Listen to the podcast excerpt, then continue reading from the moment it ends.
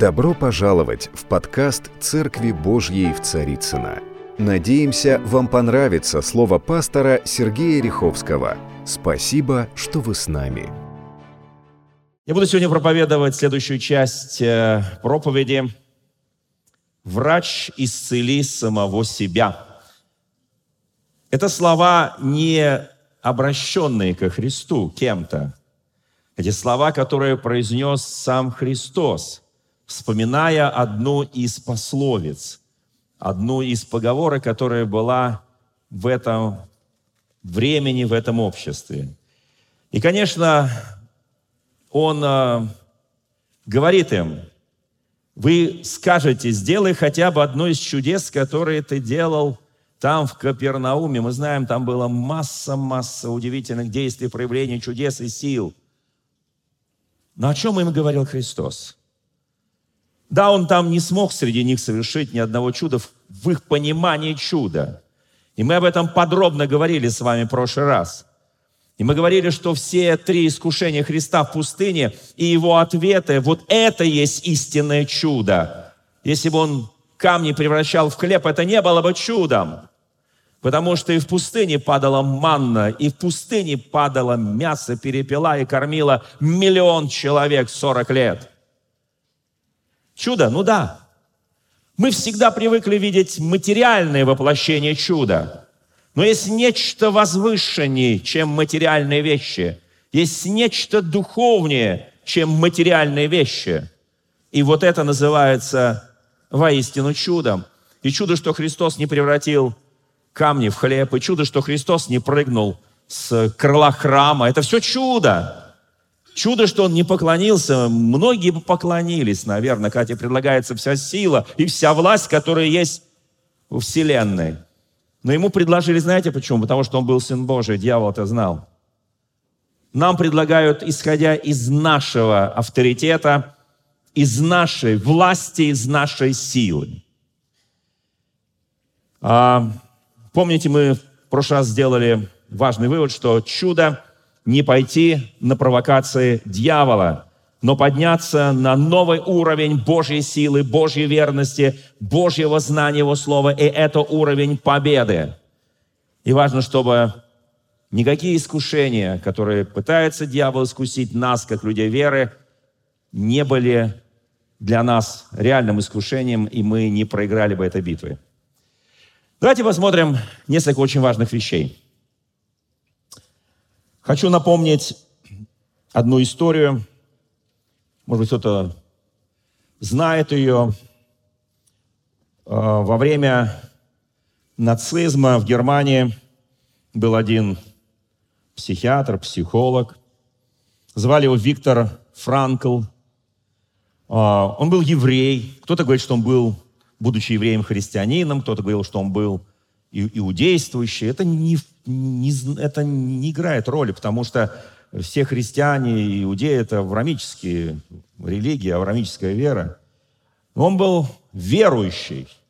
Вот что для меня очень важно. Германия, он уже получил визу американскую, чтобы бежать от нацизма. Он узнает, что родители его не успевают покинуть Германию, и их ждет то, что ждет всех евреев – исходя из этой причины, а также исходя еще из одной важной причины, причина, что он почувствовал, как можно внутри страданий дать людям смысл жизни. Он пишет книгу, которая называется «Скажи» или по-другому «Скажи жизни «да», психолог в концлагере». Вот так называется эта книга. Я не знаю, кто-то читал, не читал. Если кто-то занимался психологией, наверняка вы читали. Это потрясающая книга. Он изобрел не только новый термин в психологии, психиатрии тоже. Он э, изобрел целое направление, э, которое назвал он библейским словом логостерапия. Я не знаю, слышали слово логостерапия? Слово логос С греческого языка на русский переводится «слово». Вечное, неизменное Слово Божие. Вообще Слово. Ну, терапия, понятно, то есть лечение смыслами, лечение Словом. И находясь, он был, естественно, арестован. Он не смог помочь своим родителям, они погибли в концлагере. Но он смог помочь тысячам тысяч заключенных, которым он дал через логостерапию смысл жизни.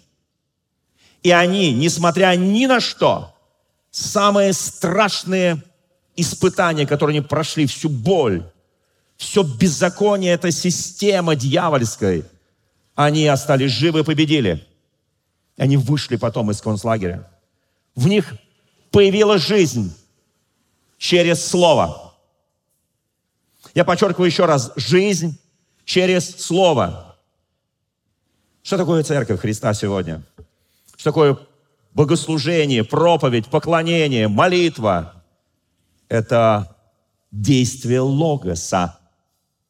Слово, которое становится действием. И это Слово способно дать людям будущность и надежду. Это слово способно изменить сердца людей. Это слово, которое дает людям смысл жизни и дает уверенность в этой жизни. Скажи жизни «да».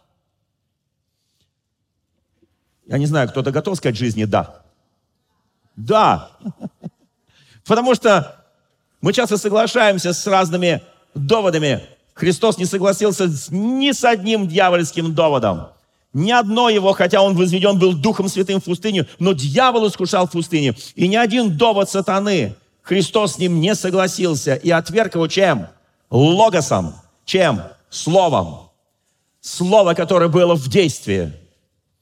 Вы знаете, если мы хотим жить, то мы должны жить Словом.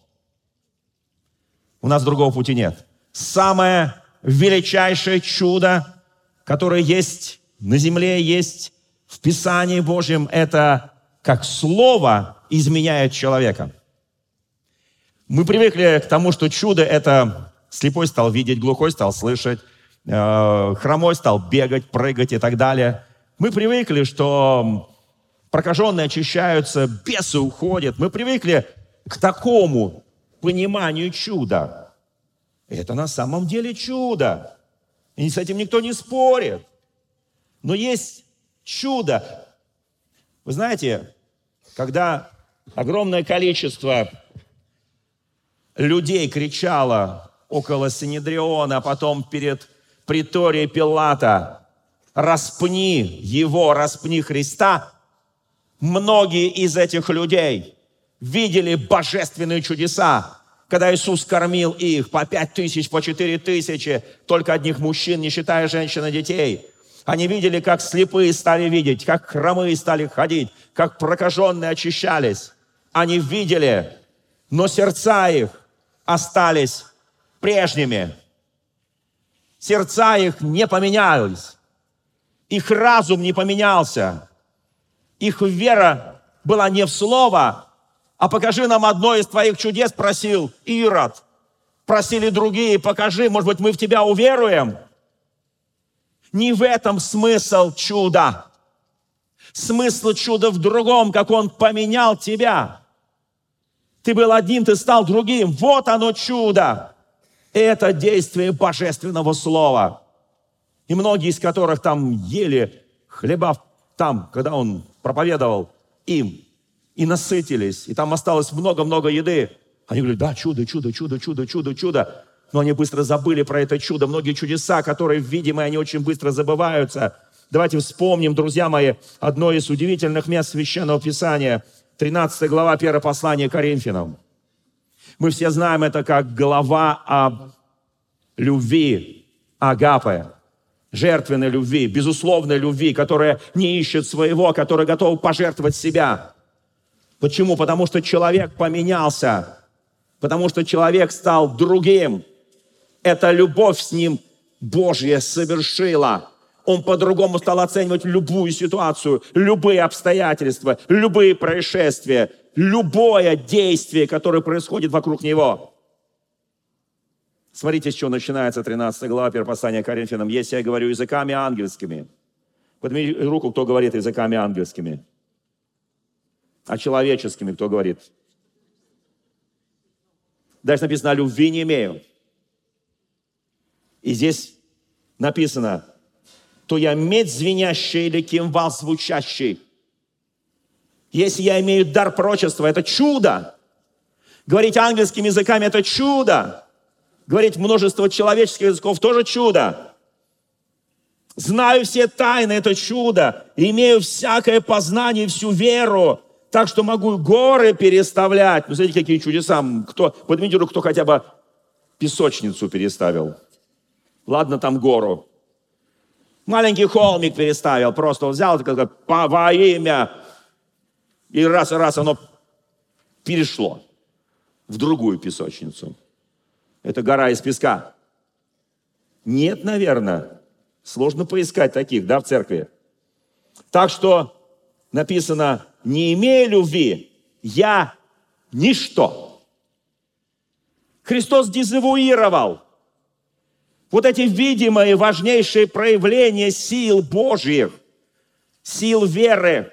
Почему эта глава заканчивается? Ныне пребывают сии три вера, надежда и любовь, но любовь из них больше. Вот это чудо. Знаете, когда мы встречаем человека, который любит независимо ни от чего, есть такие люди в жизни многих из нас, правда, да? Или нет?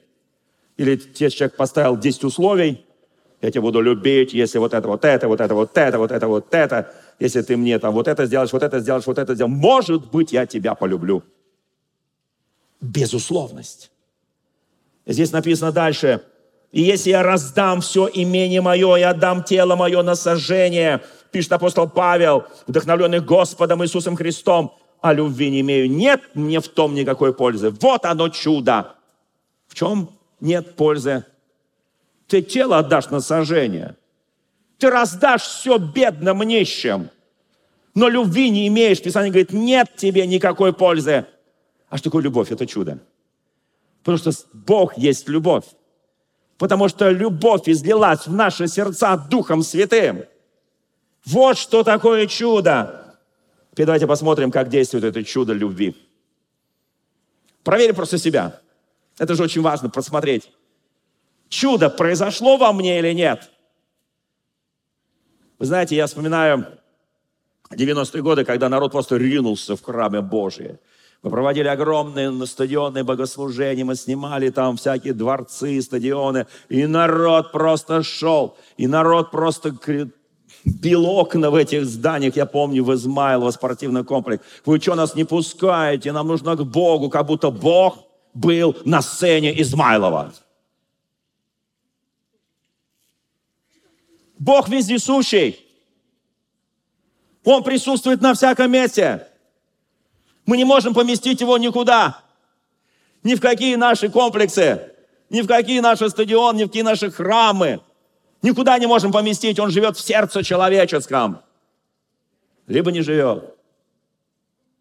Я могу горы переставить. А если не имею этого величайшего чуда Бога во мне – Великий писатель Лев Николаевич Толстой написал много книг.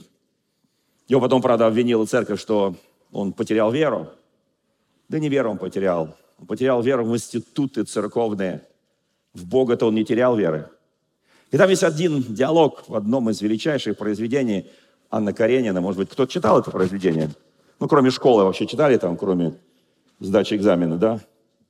Читали, да? Кто-то помнит? Там такой Константин Левин – Константин Левин, что-то напоминает Левин, какая-то, какая еврейская фамилия, да? Константин Левин. Кто помнит этого Константина? Понимаете, кто, кто помнит? Ну, Анну Каренину все помнят, Вронского тоже, а кто, кто помнит?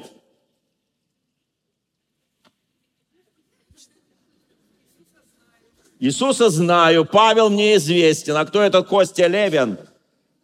Этот Костя, для меня он герой, не Анна Каренина с этим Вронским, а вот он герой. Кто читал это величайшее произведение Льва Николаевича Толстого? Вот он герой, потому что он разговаривает с одним мужиком. Но он, знаете, там, помещик, он разговаривает с одним мужиком. И говорит, слушай, мужик, говорит, ну, а что такое смысл жизни? Я сейчас перескажу своими словами, я не буквально там дословно очень давно читал все. А он говорит, вот там если называют одного там товарища, кто он там, не помню, то ли конюх, то ли то. Вот он, говорит, живет ради своего, говорит, брюха. Бессмысленно. И жизнь его бессмысленна. А вот другой, говорит, там называет его имя. Он говорит, Богу служит. Да, он не священник. Он, может быть, не так часто ходит в церковь. Он Богу служит. Он делает дела доброты Божьей людям. Понимаешь? И он говорит, вот это глав, вот это чудо, это определенное слово, вот это чудо, которое Бог сделал с этим человеком, он изменил его из того, который был когда-то негодным Богу. Знаете, помните притчу о блудном сыне? Кто помнит эту притчу о блудном сыне, да? Что он был негоден, теперь годен, да? Или это какая-то другая притча? Был негодным этот а, блудный сын или был годным. Нет, Филимону Павел пишет послание, и имя героя Анисим этого послания переводится на русский язык «годный». Он пишет послание, но притча о блудном сыне, оно показывает всю глубину чего. Помните, отец разделил на двух сыновей все свое имение. Там написано «разделил». Один сын подошел, говорит, папа, дай мне часть имения, хочу погулять. Конечно, папа мог ему все сказать и так далее. Но папа делит не только ему. Он делит и старшему сыну тоже эту же часть, которая не просил об этом. Что это означает? Это означает, что папа пропитан божественным присутствием, божественное откровение, слово, силы, мудрости. Вот что это означает. Почему? А потому что Бог такой. Он пропитан Богом. Потому что Бог поделился с каждым из нас своими сокровищами, своим богатством. С каждым Он никому не сказал, тебе ничего не дам. Он каждому из нас дал. У каждого есть дары, таланты, богатство Божие, сила Божия. У каждого из нас есть. Но вопрос в другом. Как мы этим распоряжаемся? Христос нельзя сказал это слово «врач, исцели себя» самого. Каждый из нас сегодня нуждается в том, чтобы принять Слово, принять Божье Писание, принять Божье откровение. Послушайте, в этой жизни можно жить только Его Словом. Всем остальным от чуда до чуда можно, конечно, пожить, но когда происходит чудо, потом проходит немного времени, и это, знаете, можно сравнивать со многими вещами. Сегодня тебе дали премию, а завтра не дали. Тебе дали премию, ты через три дня уже забыл и хочешь уже больше. Хотя делаешь ровно столько. Ты точно так требуешь любви от мужа, от жены, от детей, от родителей. И это называется ненасытимость. Но чудо происходит тогда, когда ты насыщаешься самым минимальным, который дал тебе Бог, и тогда ты начинаешь расти в большем. Вот оно чудо. Чудо, когда ты принимаешь то, что дано тебе Богом, и совершенствуешь это. Вот оно чудо. Не клевещешь, не жалуешься. Не... Вот, вот, вот есть какие-то вещи, да, не конючишь чего-то. Послушайте, вот оно чудо. Потому что Бог знает прежде нашего прошения. Да, нужно молиться, нужно, просить нужно с верою, немало не сомневаясь, но просто сказать Ему, Бог знает все. Смотрите, какое чудо. Любовь долготерпит. Поднимите руку, у кого есть такое качество долготерпения. У кого оно уже сошло. Долготерпение. Какое хорошее качество. Правда, друзья мои? Это чудо. Не горы переставлять, а вот это чудо. Дальше написано. Милосердствует, не завидует, не превозносится, не гордится, не бесчинствует, ни ищет не раздражается, не мыслит зла, но рад, не, не радуется неправде, сорадуется истине, все покрывает, всему верит, все всему надеется, все переносит. Любовь никогда не перестанет, хотя и пророчество умолкнут, и языки тоже, и всякое чудо тоже. Как сильно, правда, да? Вот оно чудо. Вот оно чудо. Вы знаете, друзья мои, Когда мы читаем величайшее, э, величайшую речь нашего Господа Иисуса Христа, которую Он говорил, э, знаменитая Нагорная проповедь. Помните, да, Евангелие от Матфея, 5 глава. Кто помнит Нагорную проповедь, да? Вот что Он там говорил. Вот я всегда думаю, говорю, Господи, а вот чтобы не сбиться, чтобы понять, а что есть чудо в Нагорной проповеди? Все, что говорил Христос, оно имеет отношение к чуду. Потому что оно изменяет человека. Для меня чудо – это перемены, которые происходят в человеке. Не только чудеса и знамения, которые совершаются, это слава тебе Господи. И он, отверши уста свои, учил, и говоря, «Блаженны нищие духом, ибо их есть Царство Небесное». Блаженны плачущие, ибо они утешатся. Блаженны кроткие, ибо они наследуют землю. Блаженны алчущие, жаждущие правды, ибо они насытятся. Блаженны милостивые, ибо они помилованы будут. Блаженны чистые сердцем, они Бога узрят. Блаженны миротворцы, ибо нарекут с нами Божьими и так далее. У меня вопрос. В какой части, в какой части слово «блаженство» переводится на русский язык простым словом «счастье»? Давайте я скажу теперь, как по-русски это. Счастье быть нищим духом, ибо у таковых Царство Небесное. Счастье быть плачущим, ибо они утешатся. В какой части происходит чудо? В первой или второй? Тогда, когда мы плачем, или тогда, когда мы утешаемся? Где чудо-то? Когда плачем, Писание говорит, ты счастлив, ты плачешь. Ты счастлив, ты кроткий. Ты счастлив, ты алчущий, жаждущий правды, ты счастлив, ты милостивый, ты чистый сердцем, ты счастлив, тебя гонят, ты издан за правду, всячески неправедно злословят тебя, радуйтесь и веселитесь, ибо велика ваша награда на небесах. В какой части я счастлив, собственно говоря? И в какой части происходит чудо? Во второй, когда я получаю уже, так сказать, как результат, получаю я, так сказать, был кротким, и теперь я наследовал землю. Где чудо-то? Что я был кротким или то, что я наследовал землю? Кому нравится наследовать землю? Чудо. Ну, для этого нужно быть кротким, чудо. Чудо, чудо, чудо, чудо. Мне хотелось назвать сегодняшнюю проповедь «Квест чудес». Все знают слово «квест». Все знают слово «квест», да? Отлично. Квест такая хорошая штука, да? Кто пробовал когда-нибудь играть в квест? Некоторые пробовали, да? На компьютере, в квест-комнатах, да. Вот есть три определения квеста, я сейчас не буду... Э, это некая игра, квест некая игра, если переводить с английского, э, вот и так далее. Я, там есть три перевода, вот один я скажу. Трудно выполнимое задание преодоления различных жизненных ситуаций. Вот что такое квест трудновыполнимое задание. Все, кто был в квесте, они знают, что это трудновыполнимое задание. Потому что там тебя везде ждет, то в темноте, то там что-то летит на тебя, то э, ты летишь на кого-то. То есть, понимаете, да? Ну, ну кто, поднимите руку еще раз, кто, кто был в квесте. Не густо. То есть мы сейчас с вами говорим как э, на разных языках, понятно. Я тоже не был. Ну, мои дети были. Говорит, папа, это это круто, мы оттуда с таким адреналином, оттуда выходишь. Тебя просто всего вот так вот ты получил что-то такое.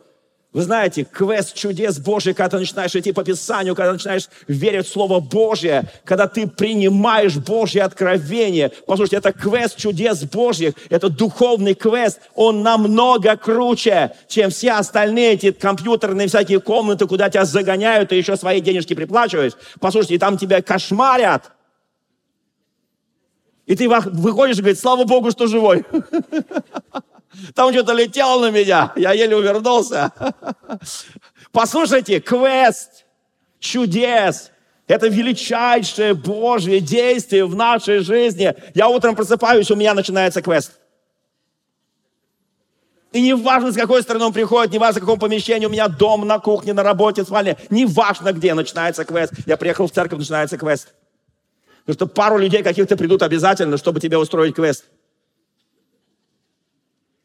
Я еду куда-то в общественную палату, там тоже квест. Еду еще куда-то там, правительство, там, там свой квест. Думаю, боже мой, Как интересно, я понимаю, что Писание, оно живое, оно действенное. И я понимаю, что вот он, настоящий квест, жизнь Христа и жизнь апостолов. Когда я начинаю изучать их жизнь, я говорю, Боже мой, как интересно. Кто из апостолов больше всех совершил чудес? Поднимите руку, кто знает. Апостол Павел, апостол Петр, кто? Павел. Потом Петр, да. Потом Иаков. Потом все остальные апостолы. Мы вообще не знаем, кто из них. Ну, на самом деле, где-то, ну, Павел, наверное, да, да, как-то так вот, больше всех, да. Почему?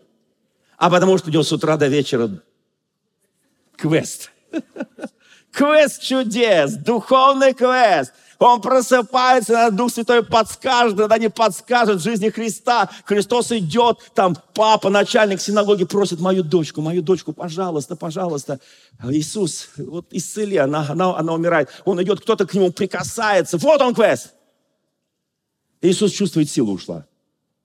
Я говорю, кто ко мне прикоснулся? Мы это касались с вами в прошлый раз. Кто ко мне прикоснулся? Вот оно чудо. Вот он, настоящий духовный квест. Вот жизненные, трудновыполнимые задания, преодоление жизненных ситуаций, жизненных трудностей. Вот он квест. Я за чудеса, о которых говорил Иисус Христос, когда Он в синагоге открыл книгу в своем родном городе пророка Исаия и сказал, «Дух Господень на мне, Он помазал меня». И Он там сказал программу своего служения, открывать глаза слепым, уши глухим, отпустить измученных на свободу. И мы это делаем, мы молимся за больных, мы молимся о тех, кто нуждается, верно. Но послушайте, еще раз подчеркиваю, для меня самое возвышенное чудо. Это когда происходит не только физическое исцеление, я радуюсь этому, и мои глаза это много раз видели, и в моей жизни. Вот сидит мой брат, он знает, что я много лет не мог разговаривать. А если пытался разговаривать, это было заикание страшной формы. И ну, все, все смеялись, кто только мог. Вы сейчас слушаете меня, я разговариваю? И как говорят, Швидко, с украинского на русский как? Быстро. Я москвич, но я просто говорю швидко, потому что у меня приятель есть Миша Швидкой. Вы знаете, друзья мои, оказывается, Бог меня исцелил ночью, во сне. Это было такое чудесное... Это чудо, чудо. Я знаю массу чудес, когда мы молились, бесы выходили. Я, я, я знаю много чудес. Люди от раковой больные, многие, многие исцелялись. Но я всегда помню одну историю. Эта история, она, мы ее знаем как история о десяти прокаженных. А, и в этой истории а, описана интересная вещь об этих десяти прокаженных. Наверняка мы помним хорошо эту историю.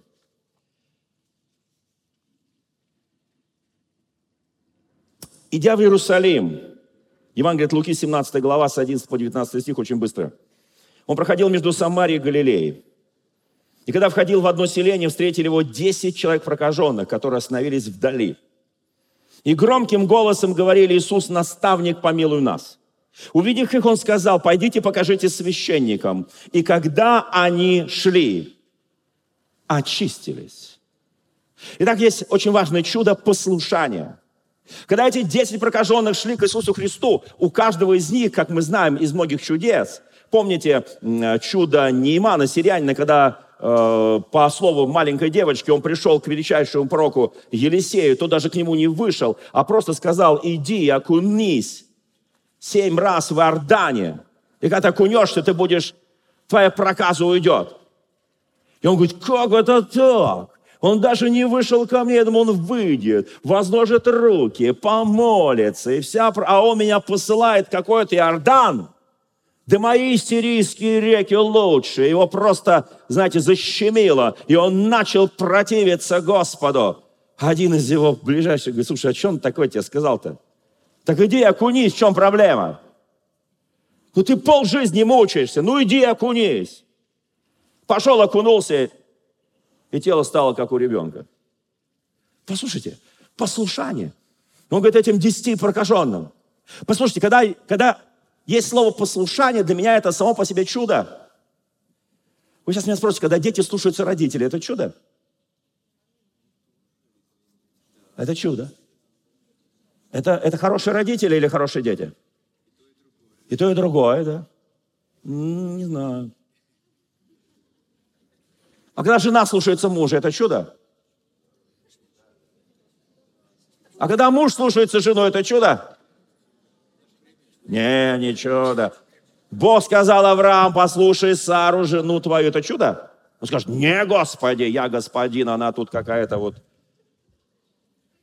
Вообще, Бог, убери эту старушку 99-летнюю. Устал ее слушаться по жизни. Может быть, если бы меньше слушался, у меня бы не было вот этих всех, что я тут навалял по жизни. Слушайте, друзья мои, для меня чудо по слову Бога поступать. Вот что такое чудо. Для меня чудо, вот это вот лого, логотерапия, логотерапия. Когда я внимаю, вот этот вот квест духовный, когда я прохожу каждый день, и ты не знаешь, откуда прилетит, ты не знаешь, что будет за этим поворотом, но ты знаешь самое главное, ты знаешь Бога. И ты знаешь, что любящим Господа, признанным по Его избавлению, все содействует ко благу. И ты начинаешь познавать Бога, познавать Его пути. Вы знаете, и когда они шли, они очистились, прокаженные. Один, один из них, видя, что исцелен, возвратился и громким голосом, один из десяти, один из десяти. Когда происходят физические исцеления, один из десяти возвращается. Это статистика. Не моя, это библейская. Нет, я не против того, чтобы исцелились десять. Было бы неправильно, если бы он исцелил только одного. Но вернулся только один. Это библейская статистика. Если посмотрите всю Библию, посмотрите Евангелие, посмотрите Ветхий Новый Завет, вы увидите, что это соответствует действительности.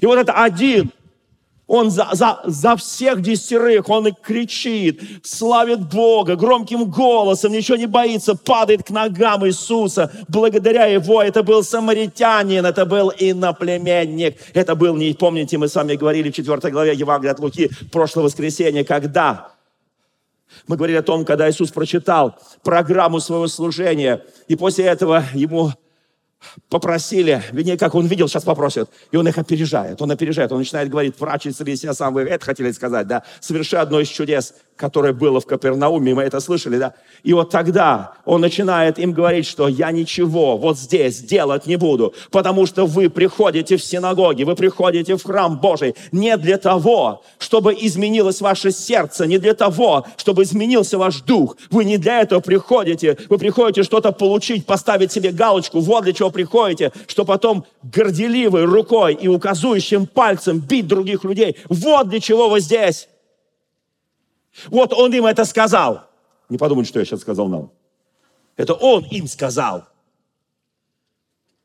И тогда он просто вбивает гвоздь. Много было вдов во времена пророка Или, но только одна царевская вдова, не из народа Божьего, она получила благословение, она спаслась. Многие вдовы погибли, она единственная во всем Израиле, будучи не еврейкой, спаслась. Много было во времена Елисея, пророка. Кто помнит, кого там было много? Прокаженных. Но только один, Нейман Сириянин, был исцелен, чужеземец. И они, когда услышали это, что он показал, что они-то служат Богу, ради обряда традиции, не изменяя свои сердца, не изменяя свое мышление, не изменяя своей жизни, какие были такими, каким в храм зашел, таким и вышел – еще скажешь спасибо, скажешь, что я в храм Божий пришел. Одолжение сделал. Иисус сказал, не десять ли очистились? Где же девять? Как они не возвратились воздать славу Богу, кроме всего иноплеменника, сказал Иисус. И сказал этому человеку, самарянину, встань, иди, вера твоя спасла тебя. А где девять? Они исцелились все. И каждый начал свой обычный образ жизни. И Писание не говорит о том, что они пришли к Иисусу еще раз. Вы знаете, друзья мои, когда мы говорим о притче о блудном сыне, что там произошло? Чудо отцовской любви, чудо отцовской верности, чувство, э, чудо отцовского сострадания, чудо прощения – Иисус сказал в Евангелии от Матфея в 11 главе, «Придите ко мне все труждающие, обремененные, и я успокою вас». Он не сказал, я обогащу тебя, я тебе дам лучшего коня, я тебе дам килограмм золота. Он сказал, я успокою вас, я сделаю мир в вашем душе, в вашем душе и в вашем духе, а все остальное ищите прежде Царство Божие и правды Его, и это все приложится вам. Кто помнит это место Писания? Дорогие мои, последнее, что я скажу, и в следующее воскресенье я продолжу. Помните, я говорил в прошлый раз, что молитва «Отче наш» – это величайшая молитва чудес Божьих. Был такой император, философ, после Христа, лет через это сто, Марк Аврелий. Он, как философ, э, сказал такую мысль, и все записали ее. Он сказал, что твои мысли становится твоей жизнью. И все захлопали. Он просто прочитал. Я понял, что этот Марк Аврелий, будучи язычником, будучи римским императором, однажды прочитал Слово Божье, где написано, каковы мысли человека, таков он сам. Ничего нового нельзя придумать. Он просто... И все говорят, Марк Аврелий, Марк Аврелий, Марк Аврелий. Но он кое-что сказал, что мне нравится – не смерти должен бояться человек. Он должен бояться никогда не начать жить. Услышьте меня. Не смерти должен бояться человек, он должен бояться никогда не начать жить. Знаете, еще один Эммануил Кант, я был в Кенигсберге, я был на могилке Канта. Кто был на могилке Канта? Вот, она, там были много войн, это все сохранилось, осталось. Э, там даже есть собор, который там в этом, на территории, так сказать, собора. Вот что он сказал ему Наил Кант в 18 веке. Человек глубоко верующий, христианин, вот что он сказал. «Две вещи наполняют душу мою всегда новым и все более сильным удивлением и благоговением, чем чаще и продолжительнее я размышляю о них». Две вещи. Я их сейчас назову, две вещи. Первое. Это звездное небо надо мной. Он говорит, я могу смотреть на, на это небо часами. Потому что я там вижу того, кто создал эту вселенную. Вы знаете, мы две минуты почитали, пять минут почитали, на небо взглянули и сказали, ты, Бог, молчишь, вот в Писании вообще ни, ни о чем, какие-то странные вещи мне тут открываются из Библии. Он говорит, посмотри внимательно, почитай внимательно, пропитай свою жизнь, пропитай свою душу. И дальше он скажет, и моральный закон во мне. Две вещи, звездное небо, моральный закон. Что такое для нас звездное небо? Это Бог. Это престол Божий. Это наша постоянная молитва, это наше постоянное общение с Господом. Вот что такое для нас звездное небо. Кто понимает, о чем я говорю? А когда его видно, звездное небо? Сейчас вот днем выйдешь, ты увидишь звездное небо? Нет. Когда? Ночью когда темно, когда мрак в твоей жизни, когда темно по ночам, тогда ты видишь звездное небо, когда у тебя начинается искушение, испытание, тогда ты начинаешь видеть звездное небо. Я хочу, чтобы когда тебе больно, когда ты проходишь обстоятельства, вот это логотерапия, терапия словом, вникай в Писание, вникай Писание, Павел пишет Тимофею, занимайся им постоянно и делая это, спасаешь себя и слушающих тебя.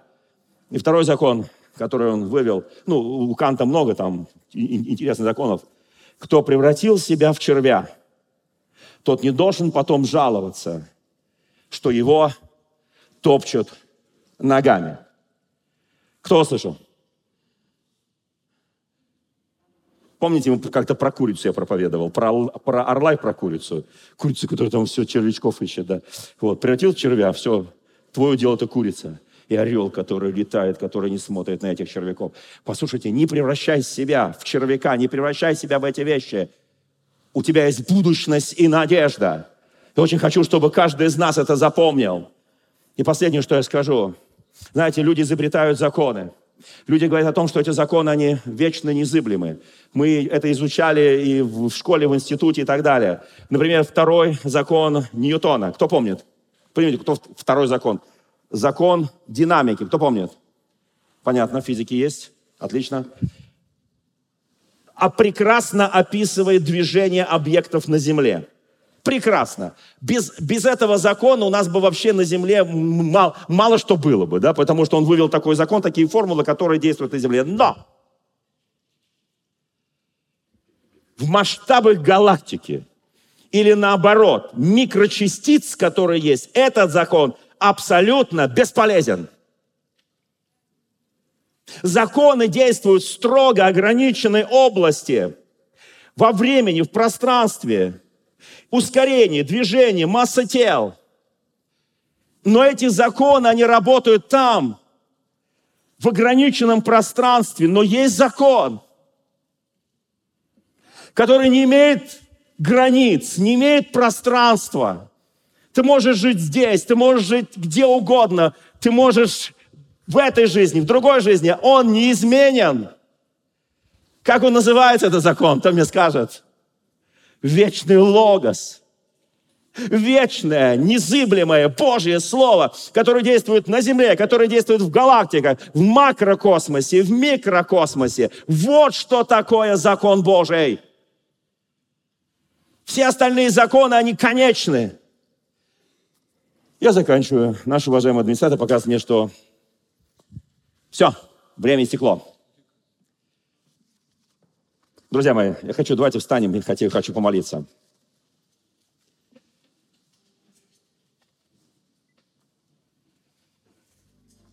Дух Святой, я прошу Тебя, коснись сейчас каждого человека. Мы Твои вестники, мы Твои посланники на этой земле. Дух Святой, коснись нас сейчас – Однажды Христос пожелал войти в одно селение самарийское с учениками. Он был, имел вид путешествующего в Иерусалим на праздник. Его не приняли. И тогда ученики сказали, Господи, хочешь ли, мы скажем, чтобы огонь сошел с неба и истребил этих местных, деревенских, как Илья это сделал. Иисус запретил и сказал, вы не знаете, какого вы духа. Я очень хочу, чтобы мы знали, какого мы духа. Я очень хочу, чтобы Дух Святой изменил нас. В любом месте, в храме, дома, где бы ты ни был, Дух Святой. На производстве, на работе, где бы ты ни был, чтобы Дух Святой. Он дал тебе будущее, Он напомнил каждое слово, которое говорил Христос в этой земной жизни. И дал тебе истинное. Вот это вот логотерапия. Мы так в этом нуждаемся. Я прошу, Господь, Тебя сейчас коснись каждого, чтобы каждый, кто пришел сегодня, он ушел измененным, ушел другим, и чтобы каждый день происходило это изменение во имя Иисуса Христа. Аминь.